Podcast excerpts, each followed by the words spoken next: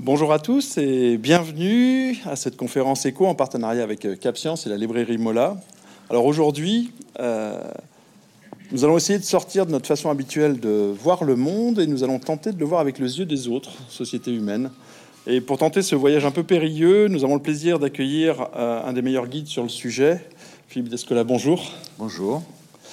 Euh, si vous le permettez, je vais commencer par vous présenter pour ceux qui ne connaîtraient pas votre travail et qui seraient venus euh, ce soir soit par hasard, soit par curiosité, sachant que le hasard fait bien les choses pour nous ce soir et la curiosité n'est pas un vilain défaut. Donc Philippe Descola, vous êtes anthropologue, professeur émérite du Collège de France où vous euh, avez occupé la chaire d'anthropologie de la nature, vous avez dirigé le laboratoire d'anthropologie sociale de l'E H E S S et vous êtes médaille d'or du C N R S en deux mille douze pour l'ensemble de vos travaux. Vous êtes spécialiste du rapport à la nature établi par les sociétés humaines. Vous avez commencé vos travaux ethnographiques en Équateur chez les Achuar. Euh, puis vous avez progressivement étendu votre réflexion à d'autres sociétés. Avec euh, « Par-delà nature et culture » publié chez Gallimard en deux mille cinq, vous dépassez l'opposition entre nature et culture. Et aujourd'hui, vous publiez aux éditions du Seuil un ouvrage passionnant ici qui s'appelle « Les formes du visible ». Dans cet essai, euh, vous éclairez d'une lumière un peu nouvelle, en tout cas pour moi ça l'était totalement, toutes les images produites par les humains, depuis les grottes de Lascaux jusqu'au masque des Indiens, en passant par l'art occidental. Alors avant d'attaquer le propos du livre, puisqu'il faut un petit background pour, euh, pour aborder ce sujet, euh, il me semble important que vous nous rappeliez comment il s'inscrit dans la suite logique de la déconstruction de la notion de nature, Euh, qui est un fil directeur que vous portez depuis au moins quinze ans, euh, même plus que ça, ça vous est venu plus tôt encore, euh, et comment vous avez découvert cette évidence, cette, euh, enfin, que cette évidence apparente de notion de nature était en fait un construit de notre société. Alors désolé euh, d'abord pour ce retard qui n'est pas de mon fait. Euh, je vais essayer de rattraper par la vivacité du propos. Euh, les, en fait, euh, cette affaire de la... du caractère relatif de l'idée de nature, elle est venue de mon expérience ethnographique chez les Achuar.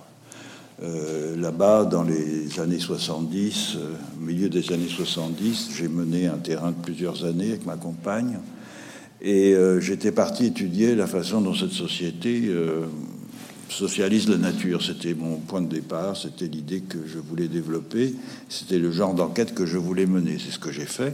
Mais je me suis aperçu que socialiser la nature n'avait guère de sens pour les Achuar, parce que pour ce que j'appelais moi la nature, c'était des plantes, des animaux, des esprits, des êtres euh, avec lesquels ils entretenaient des rapports de, de, de, d'antagonisme, de séduction, de connivence, et cetera, puisqu'ils pouvaient s'adresser à eux par l'intermédiaire d'incantations magiques, par l'intermédiaire de rêves où il les voyait apparaître comme des personnes humaines.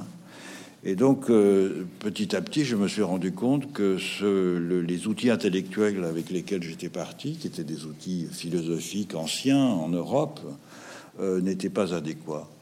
Et à mon retour euh, du terrain, euh, je me suis fixé comme programme... Euh, de comprendre quelles étaient les différentes formes de continuité, de discontinuité que les humains euh, discernaient euh, dans leur rapport avec euh, les non-humains, la, la nature étant euh, une des formes parmi d'autres. Donc je me suis fixé ce programme et je l'ai mené systématiquement dans mon enseignement, d'abord à l'École des études en sciences sociales et ensuite au Collège de France. Et ce qui aboutit notamment à ce livre que vous mentionnez tout à l'heure, les... les, les par de la nature et culture, où je proposais euh, différentes façons de percevoir, différents modèles, en quelque sorte, que, euh, qui m'étaient apparus à la, lecture, à la lecture de l'ethnographie. Parce que quand on fait de l'anthropologie comparative, euh, bien évidemment, on se sert euh, au départ de la stimulation intellectuelle que, qu'a donnée et que vous ont donnée euh, les gens euh, auprès desquels vous avez résidé pendant quelques années, auprès desquels je reviens d'ailleurs, mais vous servez aussi, bien évidemment, de l'énorme documentation ethnographique et historique disponible. Et euh, je, j'ai donc proposé dans ce, dans ce livre, par de la nature et culture, l'idée qu'il y avait quatre grandes formes, au fond, de, de, de, de ce que j'appellerais maintenant des, mon, des mondiations, c'est-à-dire des formes de mondiation, c'est-à-dire de donner ordre et sens au monde. Euh, et euh, la, l'une d'entre elles que j'avais euh, découvert sur le terrain euh, chez les Achuar et dont je me suis aperçu qu'elle était commune dans le reste de, de dans certaines autres régions du monde, notamment bien sûr dans le reste de l'Amazonie, puisque les Achuar vivent, tout le monde ne le sait peut-être pas, mais à la frontière de l'Équateur et du Pérou, dans une forêt de, du, du piémont amazonien, mais aussi parmi les populations amérindiennes du nord de l'Amérique du Nord, en Sibérie, dans certaines régions d'Asie du Sud-Est, et cetera. Et cette, cette forme, j'ai décidé de l'appeler animisme en récupérant un concept qui était un peu discrédité, qui avait été forgé par les premiers anthropologues évolutionnistes à la fin du dix-neuvième siècle, et, mais en le redéfinissant d'une façon nouvelle, c'est-à-dire à la fois l'idée que la plupart des non-humains ont une intériorité analogue à celle des humains, c'est-à-dire qu'on peut discerner en, en eux des, des intentions, euh, Des, peut-être des désirs, et on peut communiquer avec eux, euh, mais que, en revanche, la plupart euh, des euh, non-humains, euh, tous même, vivent dans, du, dans des niches écologiques tout à fait singulières, et que le monde de chacun de ces espèces, si vous voulez, pour, parlons d'espèces ou de formes de vie, parce que en fait c'est plus large que ça, euh, est, est un prolongement de leur euh, faculté biologique. Euh, et de leur capacité qu'ils ont d'agir sur le monde, et ce qui est assez logique, puisque au fond, hein, le monde d'un poisson n'est pas celui d'un aigle, et cetera. Et donc, euh, c'était, euh, c'était quelque chose qui était euh, absolument manifeste, euh, à la fois chez les Achuar, mais dans les autres populations animistes auxquelles je m'étais intéressé, et euh, qui contrastait évidemment avec euh, le, le, l'outillage intellectuel que j'avais amené dans ma, dans ma musette et dans mon cerveau, et qui euh, posait au contraire que les non-humains euh, sont les seuls euh, êtres dans le monde qui ont une intériorité, capacité réflexive, raisonnement, la manipulation des symboles, et cetera. Mais qu'en revanche, et ça on le voit depuis Descartes, Euh, les, euh, ils sont euh, des, euh, alors peut-être soit des machines, ou en tout cas euh, ils sont dépendants des grandes lois de la nature, de la physique, de la chimie et après de la biologie, euh, comme n'importe quelle autre euh, entité biotique ou abiotique dans le monde. Donc ça faisait déjà deux façons très contrastées de, de, de, de percevoir euh, des continuités et des discontinuités dans le monde. À cela s'en ajoutaient deux autres qui étaient, euh, d'une part, euh, que j'ai appelé totémisme, pour reprendre simplement un terme très ancien aussi dans la littérature anthropologique, et essentiellement illustré par les aborigènes australiens, et qui est fondé sur l'idée que des groupes d'humains et de non-humains, se, on, on partage des qualités euh, physiques et morales, euh, euh, de, qui sont dérivés ou issus d'une sorte de prototype originel, on peut appeler ça un totem si vous voulez, qui n'est pas nécessairement un animal, mais qui peut porter un nom d'animal. C'est un prototype dont la forme, en fait, n'est pas très clairement distinguée. Et ces groupes d'humains et de non-humains, à l'intérieur d'une classe totémique, se différencient d'autres groupes d'humains et de non-humains, à l'intérieur d'autres classes totémiques, par d'autres qualités physiques et morales. Donc, la, la différence entre l'animisme, parce que c'est la, la, l'objet de votre travail de ce livre-là, c'est de, de prendre ces quatre, les quatre ontologies, les quatre mondiations que, qu'on, qu'on va parcourir, et d'en trouver leur traduction dans toute la figuration. Voilà. Euh, et, la, et donc, euh, si je reviens sur l'animisme, parce qu'on on va essayer, je, pour que tout le monde comprenne bien, moi j'ai eu beaucoup de mal à trouver les différences, parce que je suis pas de, je suis pas de, je suis pas expert du sujet. L'animisme, on, on donne une vie à, aux non-humains. On donne une intériorité, plus une existence euh, aux non-humains, et on a un dialogue avec eux. Voilà, c'est une euh... intériorité, c'est-à-dire qu'on leur... Alors, dans la tra... on lit ça dans les monographies ethnologiques, euh, on dit les animaux et les plantes ont une âme. Hein c'est... Donc, c'est... ils ont une capacité d'expression euh, interne, c'est pour ça que j'appelle ça une intériorité, qui permet de communiquer avec eux, mais qui leur permet aussi de communiquer entre eux par une sorte de langue universelle, qui, évidemment, est la langue de la population euh, considérée. Mais pour terminer ce que je disais auparavant, si je me suis intéressé aux images, c'est qu'en effet, ces formes de mondiation, je les avais mises en évidence auparavant à partir de textes, à partir de, de, de, de récits, de, de, de, de rituels, à partir de, euh, de mythes, à partir euh, de traités euh, médicaux, à partir de traités de divination et des choses comme ça, et que je voulais voir si euh, euh, ces propositions euh, que j'avais faites dans ce livre euh, tenaient la route euh, euh, avec les images, puisque les images, précisément, ont pour caractéristique à la fois de rendre visible le monde, mais ne pas être, pour employer un terme savant, propositionnel, c'est-à-dire elles ne sont pas formulées dans un langage euh, articulé, mais c'est, ce sont des, des choses qui sont censées figurer quelque chose. Alors figurer quoi ? C'est toute la question du livre. Bah, justement, je peux vous proposer une image qui est dans votre euh, dans votre ouvrage, ouvrage d'ailleurs particulièrement bien illustré justement pour comprendre tout ça. Si la régie peut l'envoyer. Donc voilà.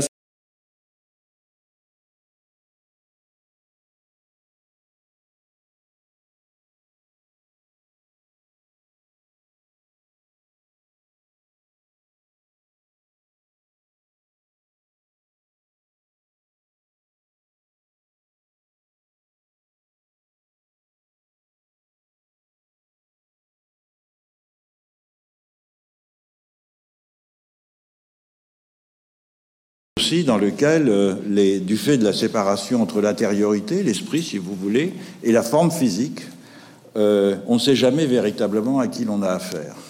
Donc, euh, on va rencontrer euh, un animal euh, dans la forêt, mais c'est peut-être un humain, c'est peut-être un autre animal déguisé, euh, et cetera, et cetera. Et donc, une, une chose importante dans un contexte de ce type-là, c'est de pouvoir euh, entretenir des relations de bonne intelligence avec ces esprits, parce qu'on sait, en général, beaucoup d'entre eux sont assez agressifs. Et donc, il faut pouvoir les rendre présents, physiquement. Et on fait cela dans certaines parties du monde, et notamment en Amazonie, comme cette image l'indique, avec ce qu'on appelle des masques-costumes. Pourquoi est-ce que ce sont des costumes ? Parce que dans beaucoup de, de, de, de, de, de, des cultures animistes, le terme pour désigner le corps, c'est le même terme que pour désigner le vêtement. En réalité, ça... ça, ça Cette, cette idée, en, en somme, que le corps est comme un vêtement qu'on endosse ou qu'on, dont on se défait, euh, et euh, qu'il est donc amovible, rend possible le fait de rendre présent euh, des euh, esprits, comme celui-là, euh, qui euh, euh, vient participer à un rituel et qui, sur la place du village, ça, ça se passe dans, au Brésil central, chez les Wauja, et rencontre une petite fille qui n'est pas très rassurée euh, par cet esprit. Donc l'image ici, et c'est pour ça que cette, je, je parle d'image et de figuration plutôt que d'art, l'image ici, euh, c'est un corps humain transformé en un corps d'esprit, de la même façon d'ailleurs que des corps humains qui ornés euh, avec des parures ou avec des peintures, euh, et avec des peintures en général, sont des images d'esprit. Autrement dit, les images, c'est pas simplement ce à quoi nous avons, nous faisons référence comme là, c'est une photographie, c'est-à-dire une représentation en deux dimensions. Ce sont des façons de figurer quelque chose avec de très nombreux moyens différents, dont des corps humains. D'accord. Et donc, là, c'est le champ de l'animisme. Vous aviez commencé à aborder le champ du totémisme, qui, dans mon esprit, au départ, était totalement mélangé. Hein. Et le totémisme... Vous n'êtes pas le seul. Oh, je me doute. c'est, c'est pour ça que l'ouvrage m'a passionné. Euh, le totémisme, euh, vous prenez beaucoup l'exemple de l'Australie, qui est non oui. pas caricatural, mais qui incarne bien cette idée-là, où là, on n'est plus du tout dans le faire vivre euh, un esprit, lui donner une, une, une forme. On est dans quelque chose qui, où on fait des, des relations entre des choses, des caractéristiques physiques, mentales ou euh, d'état d'esprit, de choses qui finissent par faire quelque chose ensemble. C'est bien, c'est quelque chose de, de cet ordre-là. Alors, comme je le disais tout à l'heure, ce qui euh, compte, c'est le rapport qu'un groupe d'humains, de non-humains, euh, qui partagent des qualités physiques et morales, entretient avec un prototype originaire. Et ce prototype originaire, je l'ai dit, il peut porter un nom d'animal, mais c'est... Et on lui donne une figuration animale. Et donc, ce qui compte, c'est de montrer ce prototype originaire pour montrer, au fond, qu'il représente la matrice du corps social et du groupe totémique. Alors, comment on fait ? Eh bien, par exemple, il y a une forme de figuration qui est très commune dans le nord de l'Australie, c'est celle-là qu'on appelle la figuration en rayon X, et qui donne à voir la structure interne de l'animal totémique. Ici, c'est un poisson euh, baramundi, euh, avec les arêtes, les organes, et cetera, pour donner à voir de façon euh, nette que dans le corps de cette... Euh, c'est pas vraiment un ancêtre, hein, c'est un prototype, c'est-à-dire qu'en fait, il est toujours actif. Euh, euh, son, son corps, vu euh, à la fois de l'extérieur et de l'intérieur, est, au fond, la matrice du corps social. Mais il y a aussi une autre façon de montrer cela. Alors, vous remarquerez que de cette peinture, là, c'est une peinture rupestre, euh, et, et le, l'être est complètement euh, euh, vu dans son autonomie. Hein. Euh, il n'y a pas d'interaction avec d'autres êtres. Ça, c'est très caractéristique de ce genre de peinture euh, australienne. Il n'y a pas de décor non plus. Ils sont... Euh, c'est vraiment une figure isolée qui est une matrice du corps social. Mais il y a une autre façon de représenter ça aussi, qui est tout à fait caractéristique du centre de l'Australie, c'est de montrer les traces que ces êtres ont laissées, parce que dans les récits étiologiques qui racontent l'origine, au fond, de ces groupes totémiques, on, euh, euh, les, des, des, des êtres ont surgi euh, de, de la Terre, ont eu toutes sortes d'aventures, euh, ont... parcouru des grandes distances, on campait, on fait la guerre, on fait l'amour, on fait des tas de choses. Et puis, euh, chacune des actions qu'ils ont menées à la surface de la Terre a abouti à euh, euh, modifier la topographie. Euh, euh, et donc, le, le, le, le, le totem python, en, en glissant le long d'un, de, de, de, dans le sable, a créé un oued, par exemple... Euh, ou à déposer des œufs qui sont de, devenus un amas rocheux, et cetera. Donc l'ensemble de, du, du paysage, l'ensemble de, de, de, de, de, de la topographie familière est le produit des traces qui ont été laissées par ces êtres. Et donc la forme de la figuration est ici assez différente de ce qu'elle est euh, en, dans euh, l'animisme, puisque euh, les, les, dans le totémisme, on vit dans un monde de traces. de traces qui sont des, soit des traces laissées par euh, des ancêtres, soit des matrices structurelles euh, de l'ordre social. Euh, et donc, euh, il s'agit pas... Et dans les rituels, où on utilise euh, certes, euh, ces, ces, des représentations de ces ancêtres totémiques, ce que l'on figure, ce ne sont pas des ancêtres totémiques euh, que l'on... Qui, qui devraient être ressemblants, parce que personne n'a aucune idée de ce à quoi ils ressemblaient. Au fond, on les appelle par un nom d'animal, donc on représente un animal, mais c'est une, c'est une simplification, si vous voulez. Et on va reproduire sur le corps des danseurs le trajet qu'a accompli le totem dans, la, dans le segment, si vous voulez, de, de clan, par exemple, euh, qui euh, dépend euh, de ce totem. Donc, du, du coup, on n'a pas de dialogue avec le totem. Non, on n'a pas de dialogue. On le fait. Alors, on, on peut, on peut euh, éventuellement rêver, euh, faire des choses comme ça, mais c'est pas du tout le même genre de rapport direct, euh, intimiste, j'allais dire, euh, que celui qui se produit euh, dans le cadre euh, de l'animisme. On manipule des traces, au fond, hein, et c'est en manipulant des traces que l'on va réactiver la puissance, bien évidemment, du totem, puisque la, la, la trace, et c'est la trace très physique, hein, c'est-à-dire c'est, le, c'est, c'est l'empreinte en négatif, euh, par exemple dans le désert central, de ce qu'un être totémique a laissé dans l'environnement, et donc cette trace, elle est encore un but de sa présence, hein. Euh, de la même façon qu'une odeur, tout d'un coup, qui nous saisit, euh, euh, dénote la présence euh, d'une personne qui est passée... Euh, peu de temps par avant, ça nous arrive souvent avec des parfums. Euh, voilà. Ah, avant d'attaquer le troisième, la troisième ontologie, je fais une petite digression parce que je vous ai entendu dire dans une, dans une interview, je ne sais plus laquelle, euh, qu'en fait on avait aussi nous des, des totems.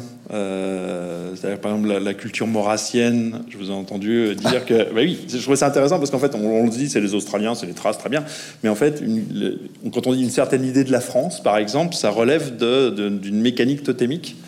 Alors, c'est, c'est, c'est oui, c'est, on n'a pas des totems. Ce que l'on a, c'est euh, l'idée que des gens, euh, à l'intérieur d'un milieu euh, délimité, euh, dans des paysages particuliers, euh, avec des, des animaux, des plantes, euh, des, des façons d'être, et cetera, constitue un ensemble qui est tellement singulier qu'il n'est comparable à aucun autre. Et c'est un peu la base du totémisme australien aussi. Et donc, on peut penser, on peut effectivement penser que c'est euh, un, un fondement d'une idéologie maurassienne, c'est-à-dire de, de, de la petite patrie, euh, l'identification profonde à, à un lieu.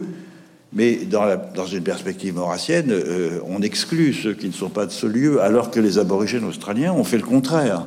C'est-à-dire qu'ils ont, euh, dans leur, or, leur organisation sociale, qui est très compliquée, je ne vais pas rentrer dans le détail, euh, euh, la, euh, imposé euh, la nécessité de la coopération entre les différents groupes totémiques. Donc chaque groupe totémique, au fond, est, est, est lui-même profondément identifié à des lieux, profondément identifié à des êtres, mais a besoin des autres, ne serait-ce que pour échanger des conjoints et pour avoir accès à des territoires de chasse, et cetera. Donc à, à, à, à imposer la solidarité et l'échange pour contrer euh, cette, euh, cette forme de nationalisme euh, ontologique, si vous voulez. D'accord.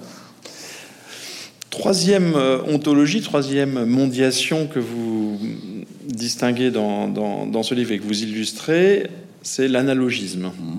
Euh... Alors l'analogisme, c'est euh, quelque chose qui en fait nous est tout à fait familier, puisque c'est notre passé euh, encore relativement récent et qui euh, subsiste encore euh, dans notre vie quotidienne, c'est-à-dire c'est l'idée que le monde est composé d'une très grande diversité d'éléments, d'états, de situations, et qu'il faut pouvoir euh, tisser entre ces éléments des liens significatifs. Et on fait cela par le raisonnement analogique, hein, c'est-à-dire telle chose est à telle autre, comme celle-ci est à la... Et donc, euh, on associe hein, des, des, des, des, des éléments dans des grandes chaînes d'analogie. C'est pour ça que je parle d'analogisme, même si la pensée analogique est une pensée euh, universelle, elle est mise à profit dans l'analogisme de façon systématique. Donc la pensée du Moyen-Âge, par exemple, est typiquement euh, analogiste. Des grands schèmes cosmologiques de la pensée du Moyen-Âge, c'est la, qui date de Plotin, c'est la grande chaîne de l'être, c'est-à-dire l'idée que les, tous, les, tous les éléments de l'univers, tous les êtres sont liés dans une chaîne hiérarchique, avec de très faibles écarts entre chaque être, mais néanmoins des, des écarts, et que c'est cette chaîne qui permet de comprendre, au fond, la totalité du... du beaucoup, bien au-delà du vivant d'ailleurs, de la totalité des êtres. Et cette, cette façon de, de voir, cette façon de penser qui s'est euh, effritée progressivement, euh, notamment dans les images, et qui est caractéristique en effet. Euh, alors, cette, cette image, euh, elle, euh, si vous voulez, les chimères euh, représentent une des formes les plus euh, évidentes Euh, de la pensée euh, analogiste, euh, dans la mesure où elle combine euh, des éléments extrêmement disparates avec un, prin- un, un principe unificateur, si vous voulez, qui est euh, l'être, alors ici c'est un, un éléphant, euh, qui euh, réunit euh, ces éléments.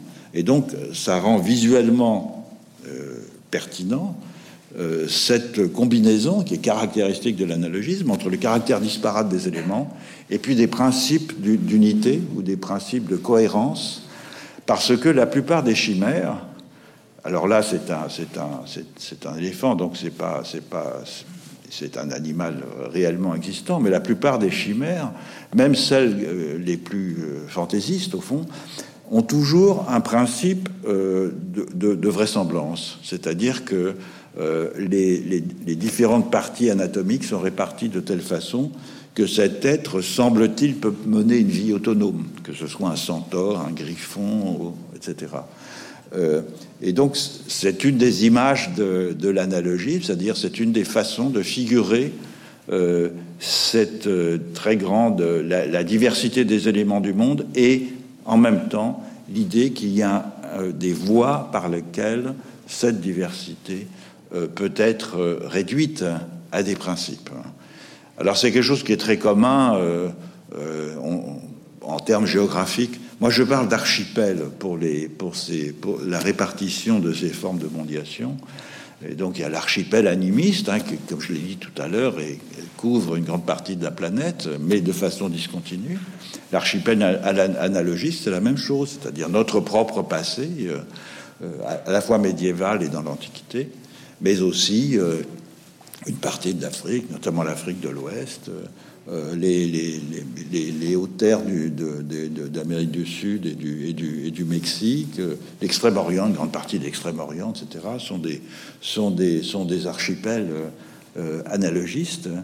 Euh, et ce qui est euh, intéressant lorsqu'on s'intéresse euh, précisément à, aux images, c'est de voir que par-delà les différences culturelles, par-delà les, l'éloignement géographique, on retrouve des thèmes euh, entre des euh, cultures, si vous voulez, qui n'avaient aucune communication, mais qui ont employé les mêmes moyens visuels pour euh, structurer la façon dont elles souhaitaient rendre visible le monde qu'elles percevaient.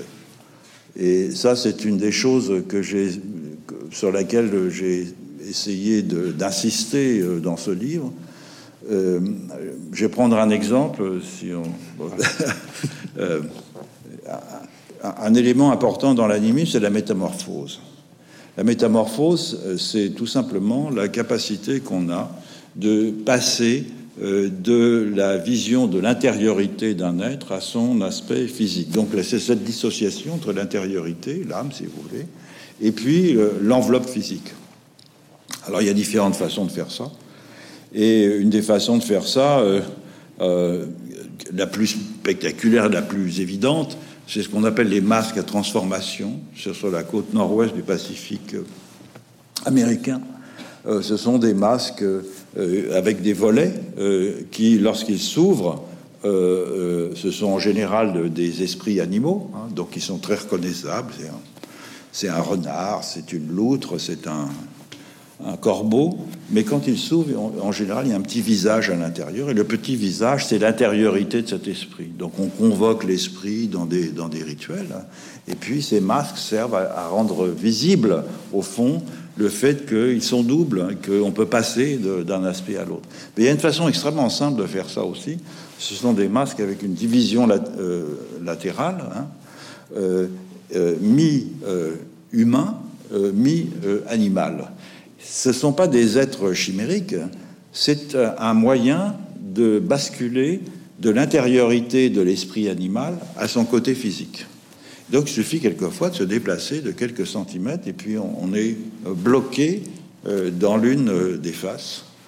Et on trouve ce dispositif aussi bien dans la côte nord-ouest du, du Pacifique américain que, que, qu'en Malaisie, par exemple.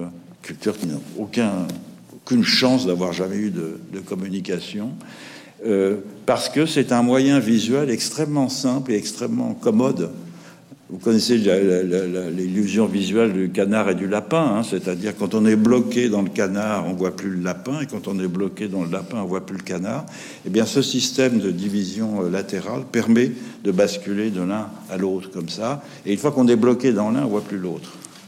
Donc c'est des c'est des c'est des c'est des c'est des c'est des, c'est des, euh, des correspondances de ce type-là qui m'ont euh, beaucoup intéressé et qui euh, me donnent à penser que ces façons de de de, de, de figurer le monde euh, sont fondées sur des sur un, un nombre limité euh, de formes euh, de construction d'espace visuel que j'essaye de de décrire et de, d'analyser dans, brillamment dans ce livre, en tout cas. et, la, et la dernière, euh, la dernière forme ontologique, la mon, dernière mondiation, c'est la nôtre.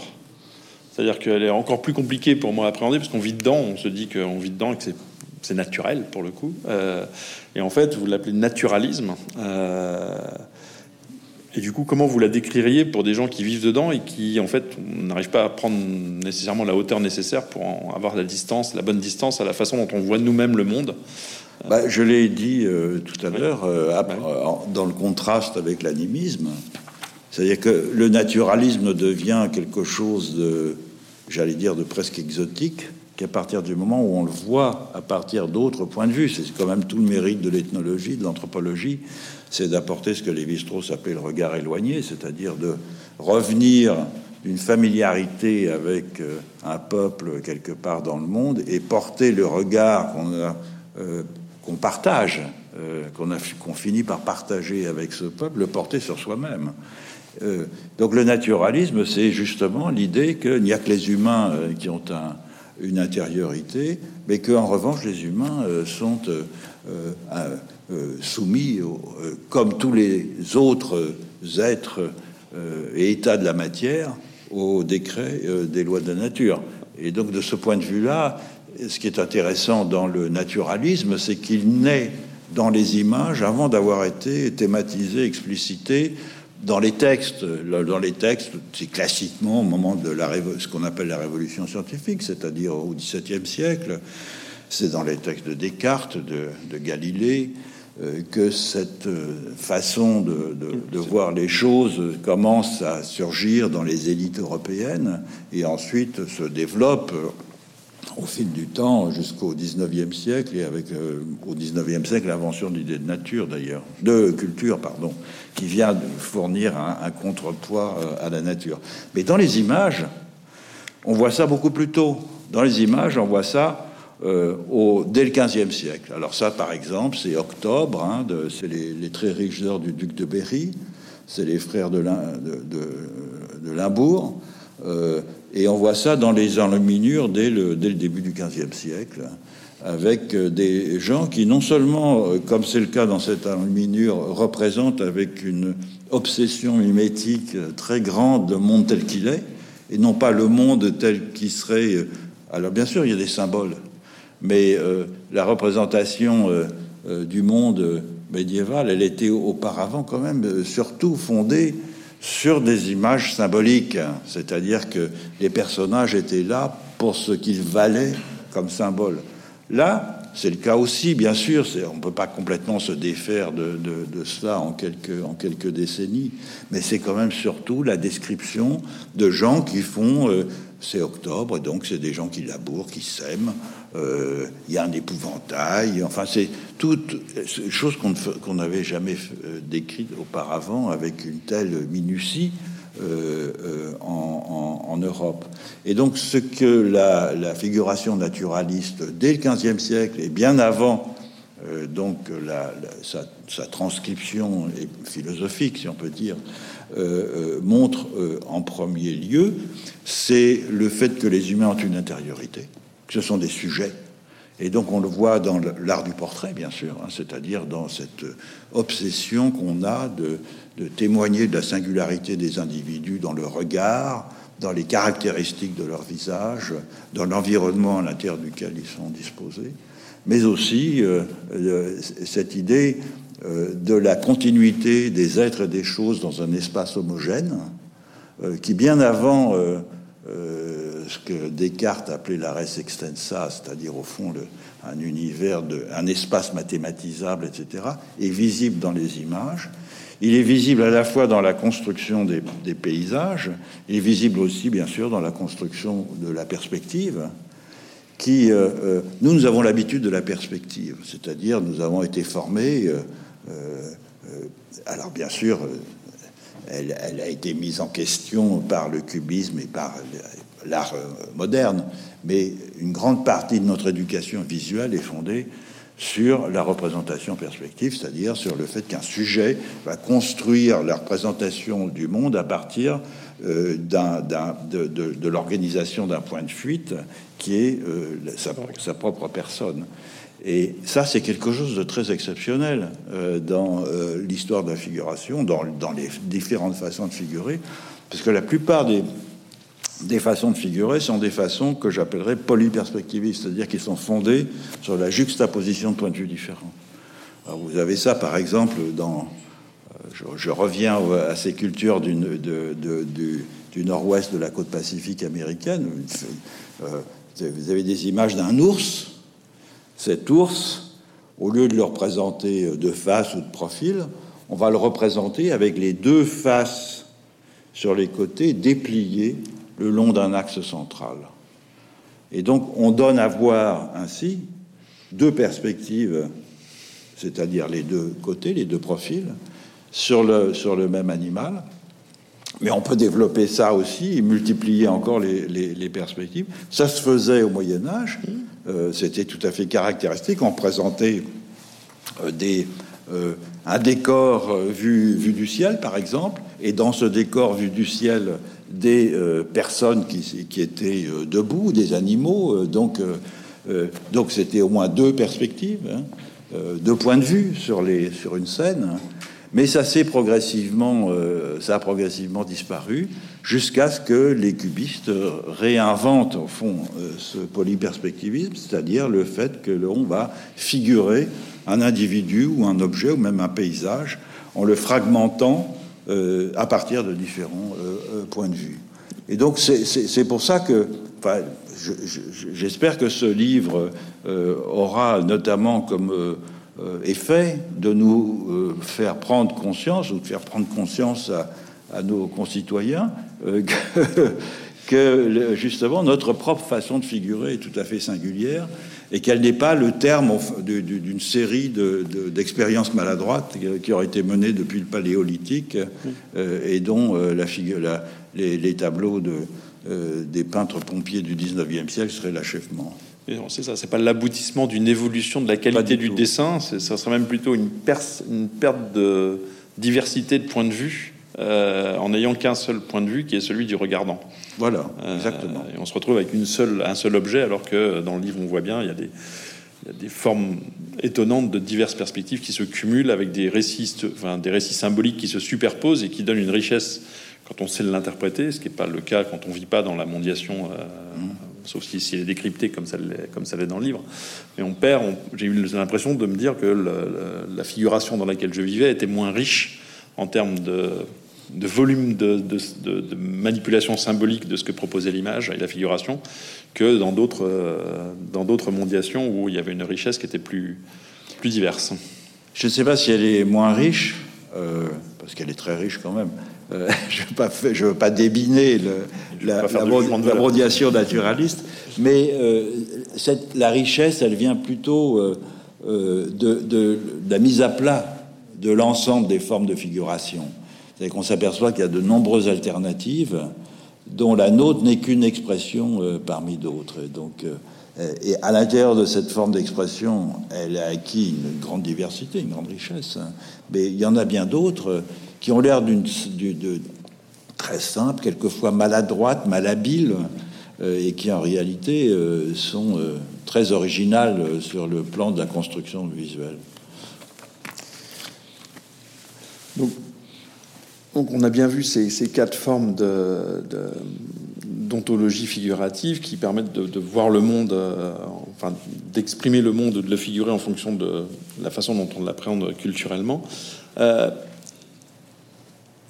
J'aimerais revenir sur, le, sur cette question du naturalisme, euh, sur ce rapport humain et non humain qui est en train de, sur lequel vous êtes engagé, sur les, les, les grands enjeux sociétaux, notamment écologiques, en disant attention, cette façon de voir le monde nous amène dans une impasse.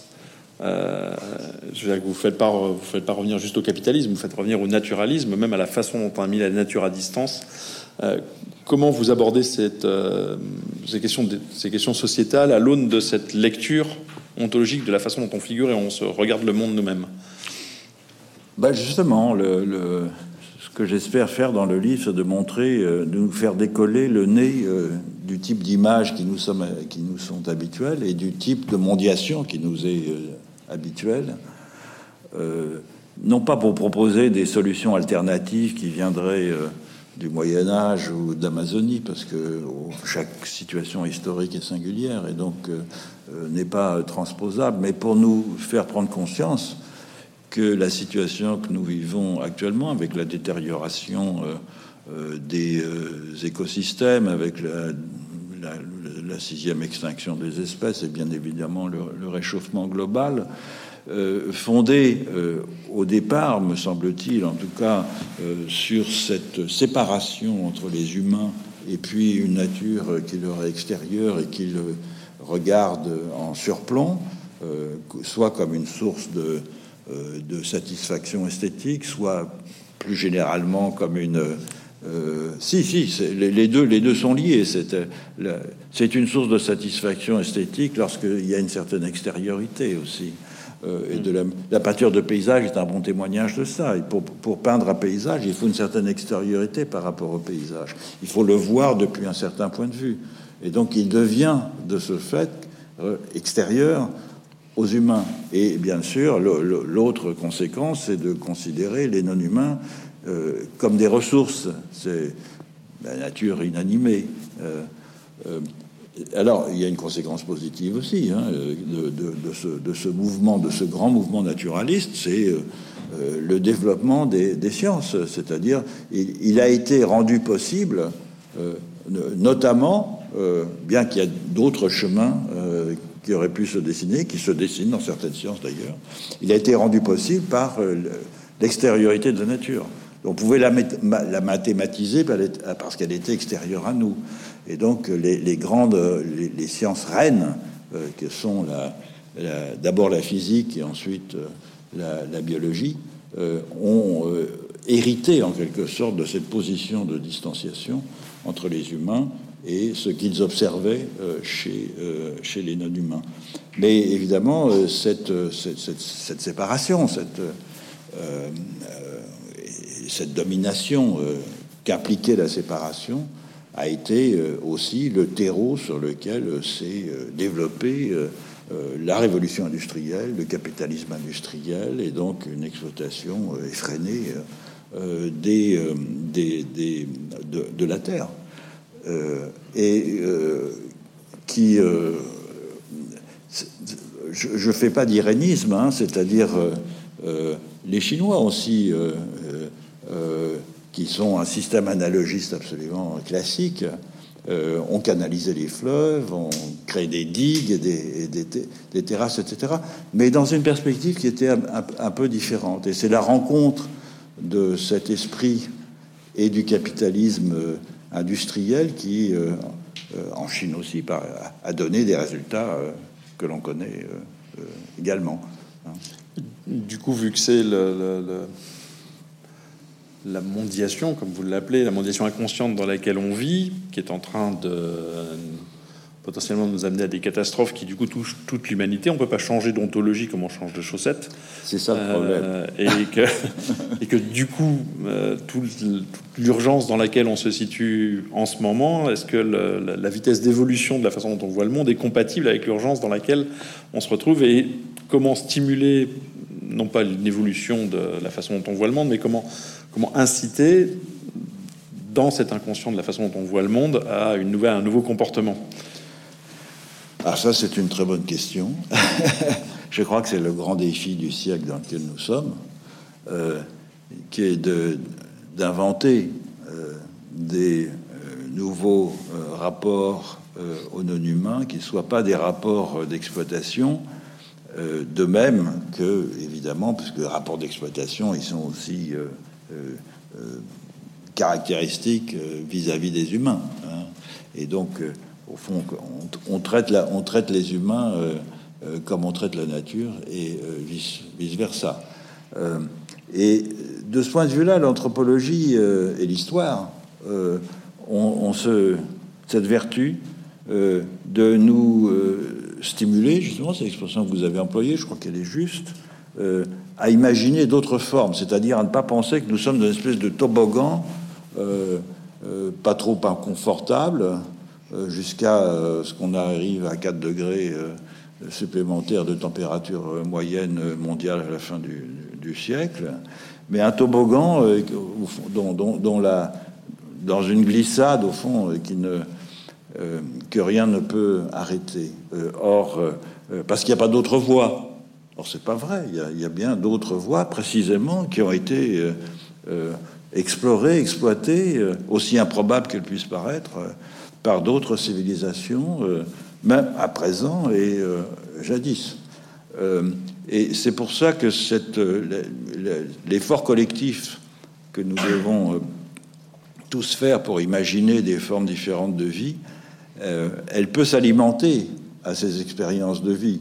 C'est pas des abstractions, les Achuar, ils ont inventé une forme de coexistence avec les non-humains qui n'est pas transposable, mais qui est en même temps un, un, un objet un, euh, euh, à la fois intellectuel, moral, politique, euh, euh, rempli de, au fond de, de suggestions euh, pour un, un futur différent, et même chose pour bien d'autres. Euh, donc c'est un, c'est un effort collectif, ça c'est, c'est indispensable. Moi je suis très attentif aussi euh, euh, à ce qui se passe dans des, petits, dans des lieux où on fait des expérimentations alternatives. Donc euh, euh, j'ai, avec euh, Elisa Lévy, euh, euh, une, une, une jeune réalisatrice euh, euh, qui a fait un film dans lequel je m'exprime un, un peu longuement sur ces questions-là, qui s'appelle euh, « La composition des mondes ». Euh, je fais référence non seulement, bien évidemment, une partie est tournée en Amazonie, mais euh, à ce qui se passe dans des zones comme les, les, les zones à défendre, par exemple, comme Notre-Dame-des-Landes, où des gens ex- et, et, essayent de, de, de développer euh, un, une manière de vivre ensemble qui soit à l'écart du consumérisme, du, euh, de, la, de la... Marx appelait ça la... le fétichisme de la marchandise, au fond, c'est-à-dire le fait que les rapports entre les humains sont vus comme des rapports entre des choses et sont médiatisés par des choses, par des marchandises, et donc euh, euh, perdent euh, aussi une partie de leur saveur. Euh, donc des expériences de, de ce type-là sont intéressantes. C'est, elles sont, elles, je ne pense pas qu'on puisse envisager un monde qui serait entièrement fait de Z A D. Euh, mais un monde dans lequel, euh, plus divers, dans lequel euh, des tissus de communes, euh, comme c'était le cas euh, dans l'Italie médiévale, hein, euh, euh, interagissent avec euh, des entités étatiques comme les États du pape ou bien le, des multinationales comme Venise, euh, et probablement le monde vers lequel nous nous dirigeons, qui sera plus divers, sans doute plus compliqué, Euh, probablement plus conflictuel aussi, euh, et euh, dont on peut espérer qu'il, euh, sous des formes qui restent à inventer de médiation entre ces différentes euh, euh, formes euh, politiques, euh, pourrait parvenir à euh, rendre moins euh, inévitable la, la, la descente vers l'abîme. Mais il y a quelque chose aussi qui est très important, je pense, et, c'est, et qui est une question d'éducation individuelle. C'est-à-dire l'éducation au vivant, euh, l'attention au vivant, euh, qui, est un, qui était, euh, faisait partie de l'enseignement ordinaire, euh, il n'y a pas si longtemps encore, euh, en tout cas euh, à la campagne, dans les leçons de choses, on apprenait à identifier des champignons, et cetera. Euh, on... On, on, on faisait des herbiers, on, on s'intéressait à la vie des insectes, et cetera. Ces choses ont peu à peu disparu euh, sous le, le, les coups de boutoir de la, d'une conception un peu positiviste ou mécaniste de la biologie. Euh, et j'en, j'en vois pour preuve le fait que l'écologie scientifique en France n'a pas le, le, l'aura et, et les moyens, d'ailleurs, euh, d'exercice qu'elle mériterait. Euh, et, et de ce point de vue-là, je pense que l'écologie, ces deux sciences de la diversité que sont l'anthropologie et euh, l'écologie, à mon sens, devraient être enseignées dans le secondaire, euh, de façon à faire percevoir euh, précisément les, les fondements de la diversité, euh, à la fois des écosystèmes, mais aussi des cultures, des langues, des normes. Avant de passer les, les, aux questions de la salle, j'ai une dernière question par rapport à justement ces évolutions que vous décrivez, l'importance de l'éducation. Euh, est-ce qu'il n'y a pas chez les plus jeunes, euh, dans les mouvements pour le climat, dans la révolte environnementale, une nouvelle forme de mondiation, de, des prémices de quelque chose ? On les entend parler de Gaïa, ils reprennent des choses qui relèvent d'un imaginaire un peu nouveau, un peu différent de... du monde dans lequel moi je m'inscris, en tout cas historiquement. Euh, quand on les entend, il y a quelque chose, je, j'ai l'impression qu'il y a quelque chose de nouveau qui émerge et qui est, euh, qui est peut-être ce, ce nouveau récit, cette nouvelle façon d'aborder le monde dont, ils, dont on n'a pas encore les mots, ils n'ont pas encore construit les codes qui vont avec. Oui, est-ce que je me trompe ou est-ce non, que non, pas du tout. J'ai, c'est vraiment l'impression que je partage aussi. Euh, il m'est arrivé euh, de rencontrer euh, des jeunes. Quand je dis des jeunes, c'est des, des gens entre quinze et dix-huit ans, donc euh, euh, qui étaient à la fois euh, profondément concernés euh, par euh, le, le, ce que j'appelle l'entrée dans le... C'est Bruno Latour qui appelle ça le, le nouveau régime climatique. Je pense que c'est une bonne expression, l'entrée dans le nouveau régime climatique, et, et en même temps euh, euh, extrêmement remonté contre les générations précédentes, notamment la mienne. Euh, euh, euh, les, les baby boomers euh, qui ont profité des, des trente glorieuses, même si en fait je je m'active beaucoup sur ce front depuis une quarantaine d'années, mais cela dit, on est tous globalement un peu responsables de ça, d'avoir vécu dans une espèce de, de bonheur de, de la consommation. Euh, et ils sont, euh, je pense, concernés. Euh, ni, ni eux ni nous n'avons encore complètement les moyens de conceptualiser euh, le monde nouveau vers lequel nous nous dirigeons, et puis surtout les alternatives euh, nécessaires euh, pour ne, ne pas euh, s'enfoncer dans ce monde euh, euh, nouveau, euh, euh, enfin dans ce monde, plus exactement dans le prolongement du monde actuel, euh, mais avec des conditions euh, exacerbées. Euh, donc je crois, en effet, vous avez raison, c'est, c'est, un, c'est un motif d'espoir. Euh, et, c'est, et, c'est, et c'est vraiment chez les, chez les très jeunes euh, euh, qu'on, qu'on voit ça. Euh, et, alors, oui, c'est un petit d'espoir. Et bien sur cette note d'espoir, je vous remercie Philippe Descola du temps que, et de tous ces, ces éclairages que nous avez apportés. On a un petit peu de temps pour euh, des questions de la salle, s'il y en a. Mmh. Oui, on peut l'applaudir parce que c'est un vrai plaisir.